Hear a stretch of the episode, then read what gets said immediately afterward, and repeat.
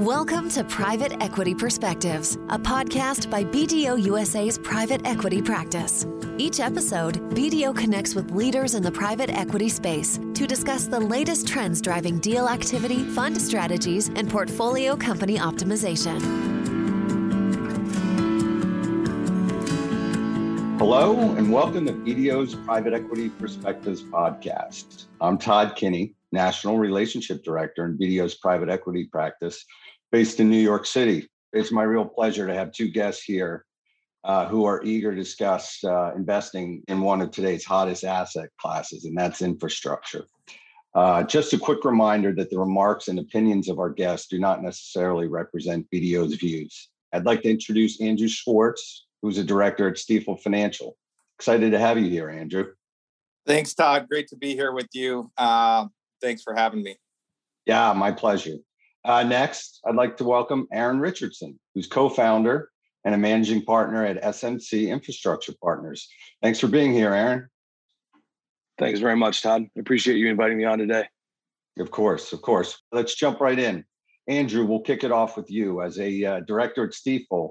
Maybe you can tell our listeners about your firm, your role, and maybe some of the bigger deals you've been working on. Yeah, I'd be happy to. So, I am a director on the infrastructure services investment banking team with Stifel and have been with the firm for a little over 11 years at this point. Stifel is a full service investment banking advisory firm uh, focused on the middle market. We specialize in sell side and buy side M&A engagements, debt and equity capital raising transactions, and we also have a restructuring group. Within uh, infrastructure services, I spend the majority of my time around electric, gas, water, wastewater, and transportation verticals. Some recent transactions that I've worked on include the April sale of North American substation services and electric power systems in a combination trade to private equity firm Arcline. NAS and EPS uh, provide specialized services to the electric utility substation market I also worked on the sale of Goldfield Corporation to private equity firm First Reserve in a take private transaction that closed in December of last year. Goldfield specializes in electric transmission line development, maintenance, and repair for IOUs, munis, and co ops throughout the southeastern US. All right, Andrew, sounds like you're a busy man. So we, uh, we look forward to hearing your thoughts in the uh, discussion today. Aaron, turning over to you. Uh, as I just mentioned, again, you co-founded SMC Infrastructure Partners and are man- managing partner there. Uh, perhaps you can give us an intro to SMC and also talk about your experience founding and starting a new firm uh, in 2020. Yeah, sure, Todd. Thanks very much. Yep. So SMC is a, a, recently launched middle market private equity sponsor focused on what we call core plus infrastructure. By way of background, if, if core infrastructure is the asset itself, right? Power plant, transmission line, rail car, you know, marine tug and towboat, port, the the thing. Core plus means any business that touches that asset, whether that's via services, heavy major maintenance, build and rebuild, mission critical products, etc. As a firm, I think we we feel that you know one of our competitive advantages and certainly where we're rooted is in a a unique blend of corporate private equity and buyout experience and infrastructure project finance experience tied to a, a bench of pretty deep technical expertise at the infrastructure asset level. Um, we think that blend really hasn't been brought to market on a dedicated basis, certainly not focused on um, the scale that we are, which is sort of sub, you know, 35 million of EBITDA. Um, and I'm sure we'll get into more detail later or, or, on a different uh, venue on some of the, uh, you know, the, the deeper dives as to what we're doing here at SMC, but that's a, a short overview. Uh, with yeah. respect to, you know, founding a firm in, in 2020, you know, it's interesting. We we actually started out with this, uh, or the the original kind of iteration of this uh, in January of 2020 before the pandemic hit. And you know, our, our thesis hasn't changed really much at all. We've just been you know focused on quietly developing our our team and our angle and our, our bench of resources and certainly beginning to fold some of our, our anchor investors who we're really excited to be working with into the picture. But I think ultimately COVID was a blessing for us. You know, I think starting a private equity firm is is is no small feat to be sure but i think doing so during the pandemic where all the guts and the building of the team and sharpening of the thesis and getting folks to come on board and getting folks to put some some capital behind it you know that effort the cost of that effort was much much lower um, just because folks uh, who are creative and and excited about doing new things. We're we're kind of bored, frankly, uh, mm-hmm. and we were able to take advantage of you know wide open uh, office spaces that we could that we could sit in together and and and actually put this the, the, the pieces in place. I mean, operating something as a going concern, I think, can be done you know largely remotely. Um, uh, you know, although investment banking and private equity somewhat of, of, of, an apprenticeship industry, I still think you know folks have done a good job through 2020 getting deals done, as, as you've just heard from from Andrew. I think building something from the ground is is difficult to do uh, on on a webcam. Um, and I think right. we benefited, you know, hugely from from a chance to to kind of quietly put our our machine together while while while folks were were you know focused elsewhere. So yeah. Well, I certainly appreciate the background, uh, Aaron. I'll stick with you and toss the uh, the first question your way. Perhaps for our listeners, you can uh, share your perspective on how infrastructure has and really continues to evolve as an asset class, especially as it relates to private equity. Sure. I, I think it's important to kind of widen the aperture of the lens on this question. You know, what I mean by that is, yes, infra as an asset class has evolved, I think, materially, especially in the US, and and will continue to do so, I think, in a number of, of different areas. However, I think the evolution across the the spectrum of infrastructure investors themselves, meaning those folks who've been in it for a long time, who who is sort of coming into the fold, how you know competition for assets as well as as well as more corporate service companies looks um, and where the private and public capital markets are, are around the asset class. I think, in our view, that that movement, that sort of um, tectonic shift, is, I think, as much of a driver of the asset class's evolution in and of itself as as anything else is. Um, I think when you talk about you know where yield compression and and competition at the infrastructure asset level on the core side, right? So um, contracted, you know, small, medium to large scale infrastructure projects, whether it's on the power side, the transmission side, um, you know, other various, uh, you know, sub verticals, water, wastewater, whatever it might be. The, you know, the amount of capital that is chasing that space that has been in the buckets of, of sort of, uh, you know, legacy infrastructure funds for, for a long time, you know, is, is struggling to, to go out the door.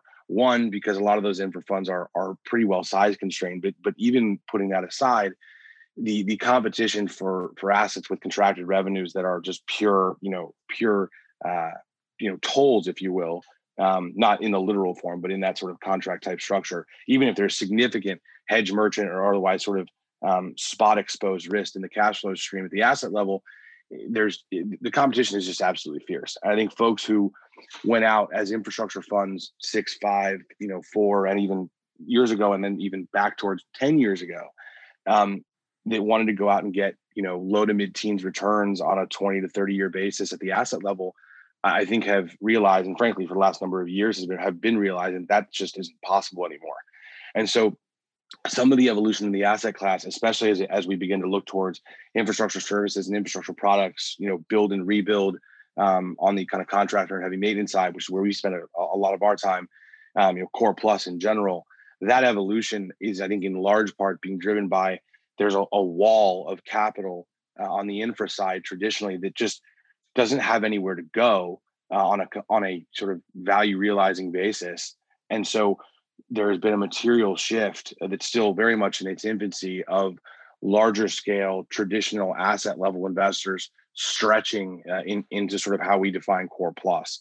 Um, and I think that dynamic, um, coupled with you know where infrastructure is in the U.S., especially, I mean, the U.S. has been perennially bad at at folding private capital in the, in the infrastructure and optimizing the the sort of aggregate capital stack, if you will, around this asset class. And so there's a huge opportunity globally to continue sort of moving this evolution forward. There's quite a lot more flexibility, but in the US, especially around things that are owned or operated by FERC 1000 regulated utilities on the transmission side or whatever else it might be, there's there's an evolution of stretching sort of beyond the asset. One, because there are so few assets on a relative basis, at least against the quantum of the capital uh, available that come to market. And secondly, it, it's much easier, at least in our view, to get defended exposure to the infrastructure asset class in the US with a services or otherwise related kind of one to two degrees removed type of play, if that makes sense. Yeah, no, listen, some really good points there. I appreciate that, Aaron. Uh, so, Andrew, same question to you. And again, I know Aaron gave us a great uh, in-depth uh, reply there. So the question again, what's what's your perspective on how infrastructure has evolved as an asset class, and how will that evolution uh, continue as it relates to private equity? Yeah, so I'll speak from an infrastructure services perspective since that's where I spend all of my time. There really has been a convergence of a number of factors that uh, have driven more and more interest in the broader infrastructure sector over the last couple of years. I think it's been really interesting to watch the number of private equity investors who are starting to recognize the attractiveness of this vertical.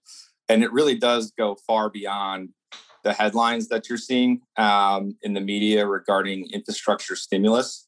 I think investors are increasingly acknowledging the supply demand imbalance between the volume of non discretionary work to address the nation's aging, strained infrastructure and the number of contractors capable of performing these needed repairs and upgrades. Another trend that I think is really fueling growth for infrastructure service providers and frankly drawing interest uh, from investors in the sector is the fact that asset owners across the spectrum, whether it's electric, gas, utilities, transportation, telecom, water, wastewater, are consciously becoming more reliant on third party outsourced service providers, where the largest contractors are benefiting disproportionately as these asset owners actively look to consolidate their vendor base. I think you'll really continue to see these themes play out and gain momentum moving forward.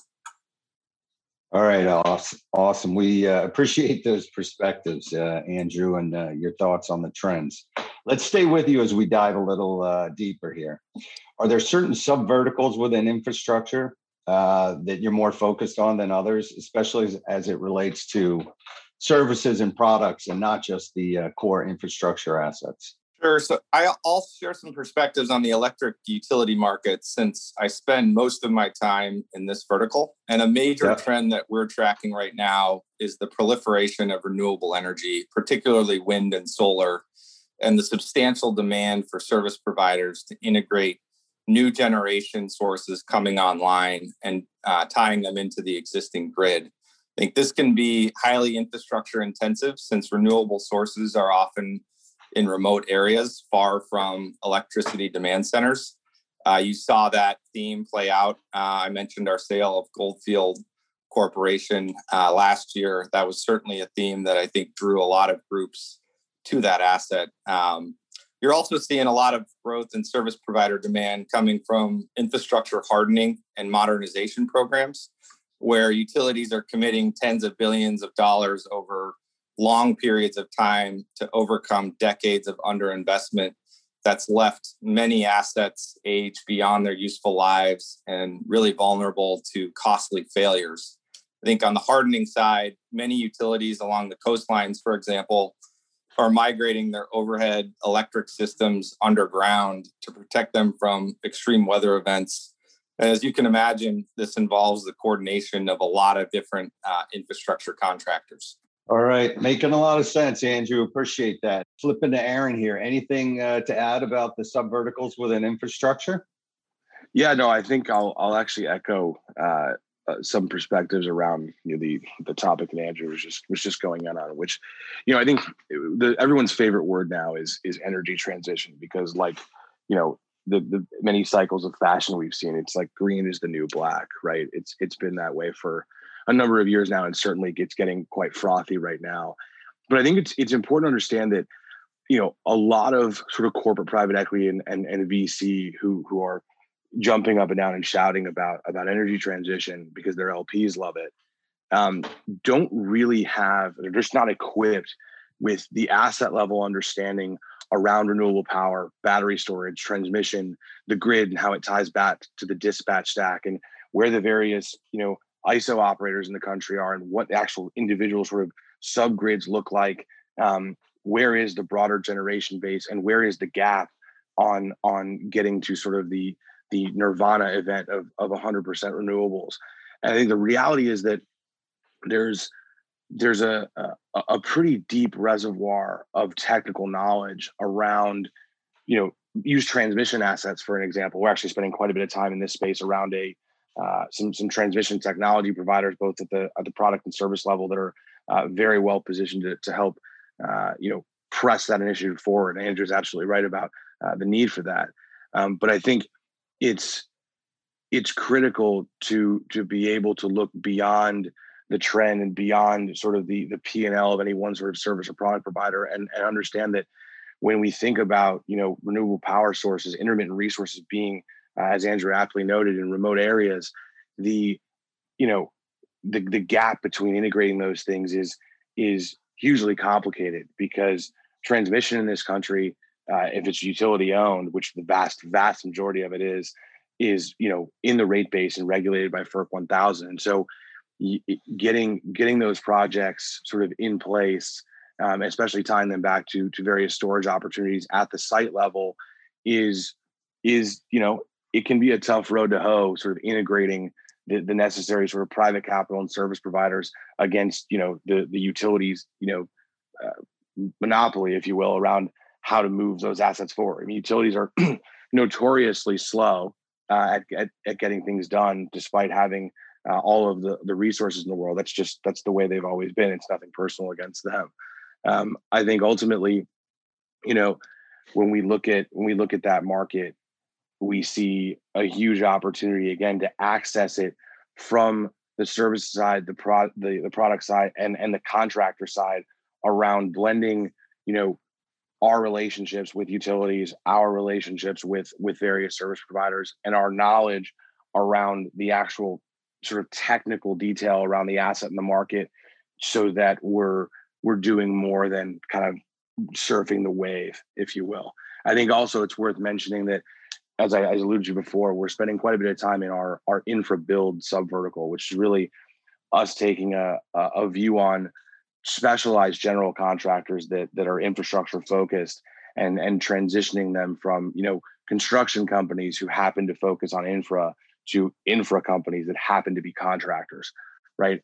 There's there's obviously a, a huge push for the the need to build and rebuild infrastructure, upgrade infrastructure, certainly and especially on the power and transmission side, as well as you know road or airport or whatever else it might be. But I think those those efforts um, again are are much better defended when there's a, a, a bench of asset level expertise underneath sort of the, the the corporate private equity angle.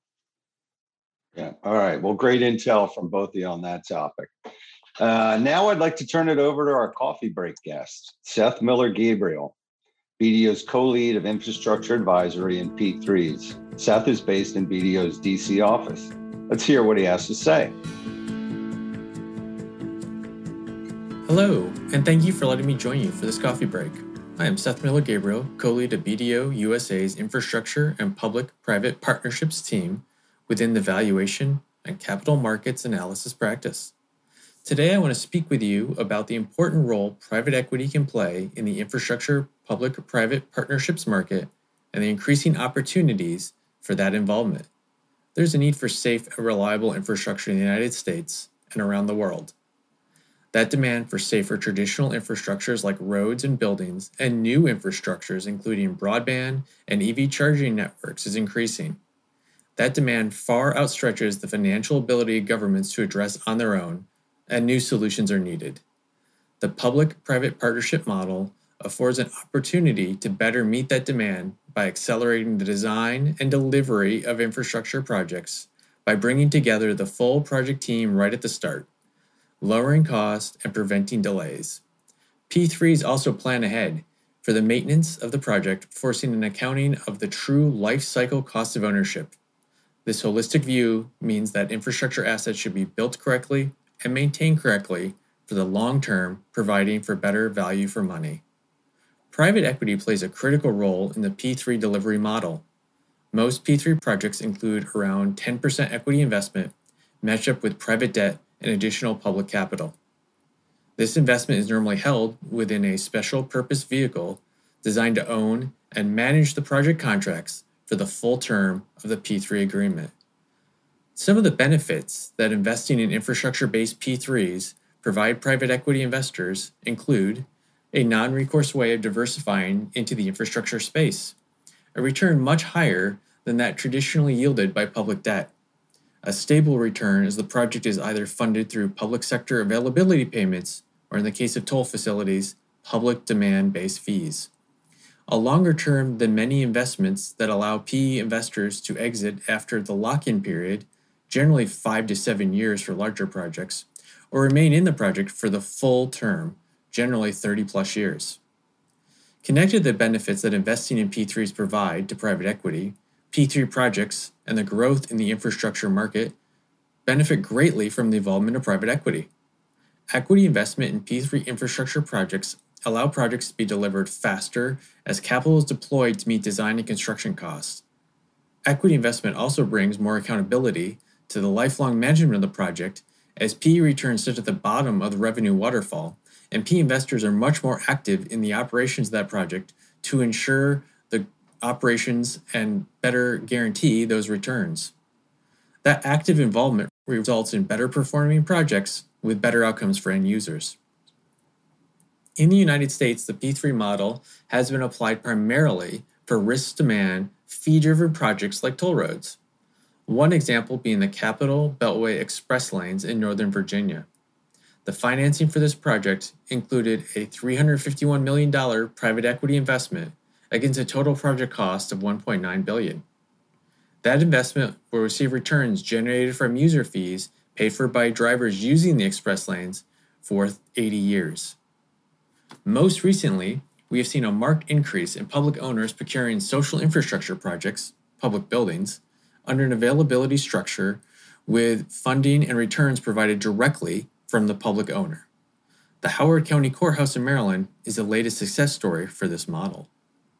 As the focus and government support for infrastructure projects is sure to grow, so will the opportunity for private equity to play a key role. All currently proposed infrastructure policies at the federal level here in the United States include a call for more public private partnerships. P3s cannot happen without private equity, so the number and frequency of available P3 investment opportunities is sure to increase. I'll turn it back over to you, Todd. Thanks, Seth. Now, let's resume our conversation with Andrew Schwartz and Aaron Richardson. All right, guys, we're going to kick off the second half with the regulatory side of things. While there's uh, much more to the infrastructure landscape than um, President Biden's proposed plan has, we'd be remiss not to talk about it. So, Aaron, I'm going to uh, start this one with you. What are your viewpoints about the much anticipated federal uh, infrastructure plan? Well, I think everyone can agree that it's it's certainly long overdue. Um, but I think beyond that, you know, it's again, it, it's a tough road to hoe. I, I think we always like to look through through the lens here on on where is where is the gap and and usually where is the gap in understanding. I think if you look at anything that's being debated in Congress, I think everyone on, on every side of the political spectrum can agree that there's there's certainly a, a, a technical gap in knowledge at the congressional level around some of these you know incredibly important issues to our to our country. Certainly infrastructure, likely first and foremost. And I think you know I believe a bill will get done. Uh, I think you know we'll, we'll get there at some point, hopefully sooner than later. Um, there's obviously quite a bit of debate around what what can be called infrastructure from a public funding perspective and, and what is political maneuvering. Uh, but ultimately, you know, I think I, we're hopeful that uh, as as time goes on, this is an opportunity for the U.S. to make a a transition towards um, things that are a little more reminiscent of, of where you know in, how infrastructure has been developed or privatized or quasi privatized um, in other parts of the world. Um, I think this is the first time in a long time that the country at large is actually having a discussion around infrastructure. I think is is it a discussion that we in an ideal world you know should be having?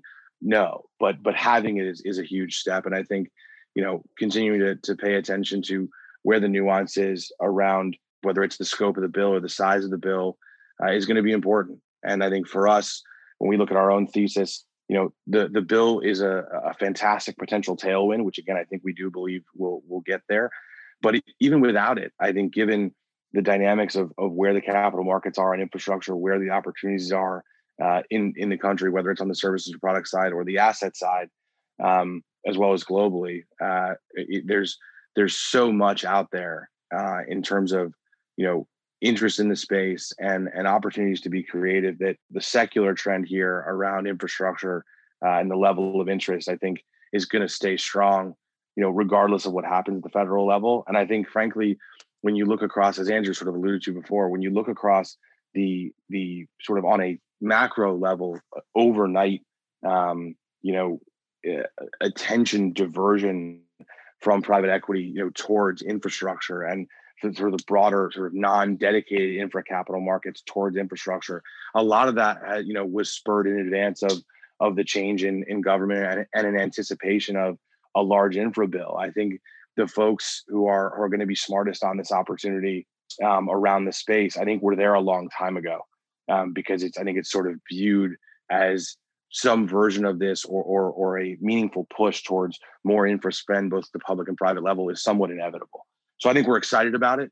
Um, i think we're we're very hopeful that we'll get to a place that's that's meaningful and that has a huge impact on on the country um, but we're also focused on what we're doing regardless of what happens at the federal level sure well we're certainly going to see what happens andrew what's uh, what's on your mind regarding the uh, the infrastructure plan and where you see it going yeah, so I, I, think there is just too much bipartisan support around this issue. And one of the only areas of bipartisan support, I might add, in today's contentious political arena. But with that support, I think for infrastructure stimulus to not get passed, I think is unlikely here. But I'm very interested to see the final shape that takes form. Um, like Aaron, I'd love to see a sweeping large scale bill make it through but there's significant disagreement on how it ultimately gets funded. I think you may end up seeing infrastructure specific proposals come to pass, like a long term solution to expiration of the FAST Act in the transportation market, to name one example, as opposed to maybe a single bill that's far reaching across infrastructure subsectors.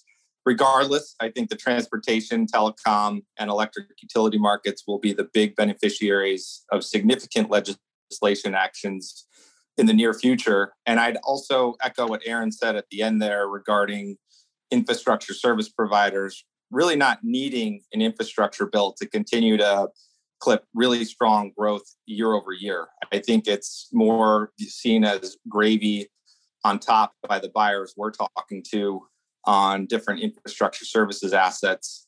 I am hopeful to see something come to pass, but I think how it ultimately looks is still a major question out there.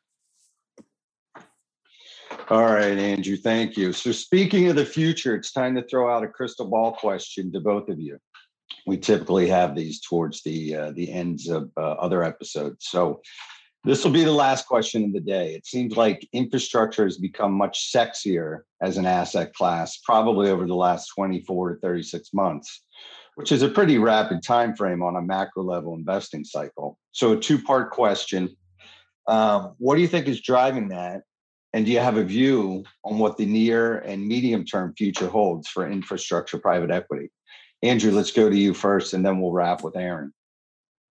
So there's no question that private equity interest in infrastructure and infrastructure related markets has reached a fever pitch in recent years. I think there are several drivers behind this uh, within the infrastructure services market.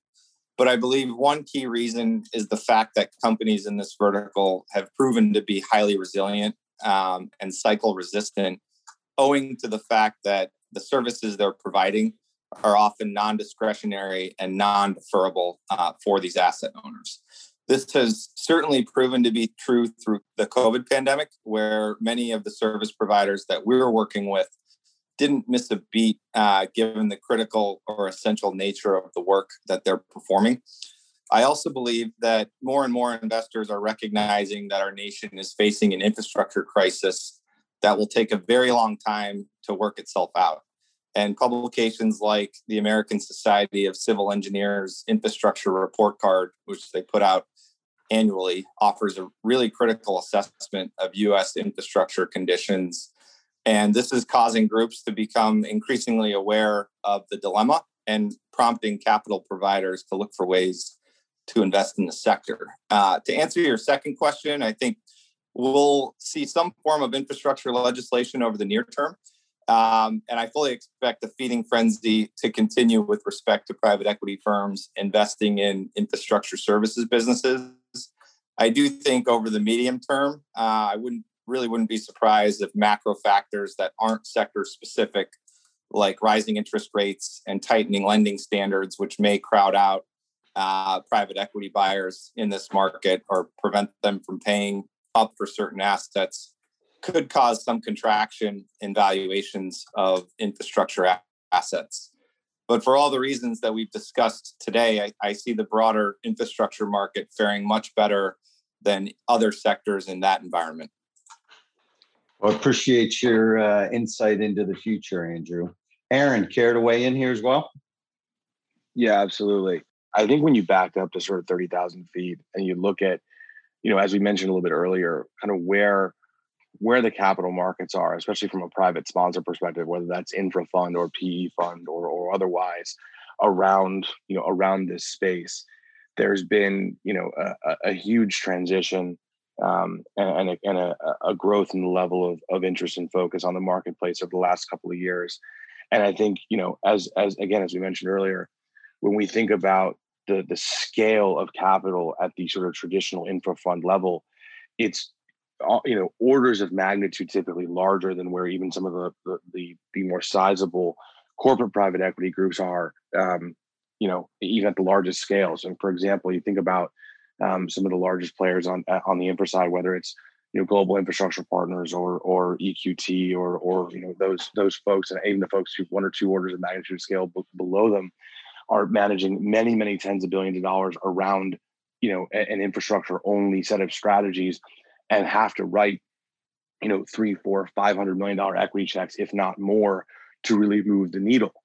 Um, and so, if you think of that as sort of that that steel bar that kind of pushes the quarters off off the edge of the the machine at, at the arcade, there's a driving force, you know, be at the back of the capital markets that is sort of providing heat to this space, if that makes sense. And I think when you look at how that extrapolates to where private equity is from a from a corporate kind of buyout perspective and certainly where we sit we think it creates a, an absolutely enormous opportunity to be you know technically deep on expertise focused on blending infrastructure knowledge at the asset and and commodity market or, or, or various sort of physical market level with corporate buyout experience and be able to basically be on the other side of andrew and and go to folks um, you know, owners, operators, manager teams, and say, look, you know, if you look at partnering with a, a typical private equity sponsor, you know, their their approach to this is going to be, you know, a little different than ours. Um, we we we think manager teams and, and CEOs are are and frankly in our experience, certainly with what we're what we're we're doing now, we're about 60 days away from from closing our first platform. You know, there there's there's the message resonates around being not a traditional, you know, middle market PE shop that's looking for a you know a three to five you know year exit or so, and let's cut some costs. and Let's try and grow it as fast as we can. Recognizing a lot of these infra businesses, as Andrew mentioned, you know, they they are sort of long term cycle hedges, but they they move up and down in the interim, and so it's difficult to sort of you know grip, rip, and lever them up the way that I think you know it can be done in in other more traditional kind of industrial sectors. And so our view is if we can blend where we know the momentum is, both on a private and the public level, with an approach to you know the most important piece of the equation, which is management teams behind these businesses, and demonstrate that there's a path forward, you know, that that involves uh, a blend of experience that really hasn't existed before. Uh, we're we're really excited to be taking advantage of that, and I think when when we look at the market broadly, you know, we're very hopeful that that the U.S. continues to transition um, towards an, an infrastructure like marketplace that that is faster growing that is you know more more diversely funded um, that has a bit of a wider angle lens on what what is defined as infrastructure. Uh, and frankly you know we're spending time globally as well and we we see a lot of interesting juxtaposition around how things are done in in various parts of, of, of south america and latin america and elsewhere versus what the opportunity is here. And there's you know i, I think the, the whole world uh, but for a handful of exceptions, um, you know, is is in need of, of continued infrastructure development and maintenance. And I think we're we're excited to be a, a, a small boat in that sea, but but hopefully one that's that's going to start moving pretty quickly. All right, appreciate all that insight, Aaron. So listen, guys, uh, Andrew, Aaron, you guys really knocked the uh, cover off the ball today. Lots of great insights, a lot of great uh, perspectives on what you guys see is going to think is going to happen, and certainly some uh, nice predictions for the years uh, to come. So um, this was a robust discussion for sure, and I'm sure our audience is super appreciative uh, of your insights. Um, to our listeners, thanks so much for tuning in. If you haven't already, we'd love for you to subscribe, rate, and leave a review of the show on iTunes. Until next time, this is BDO's Private Equity Perspectives. The views presented by our guests do not necessarily reflect the views of their respective firms.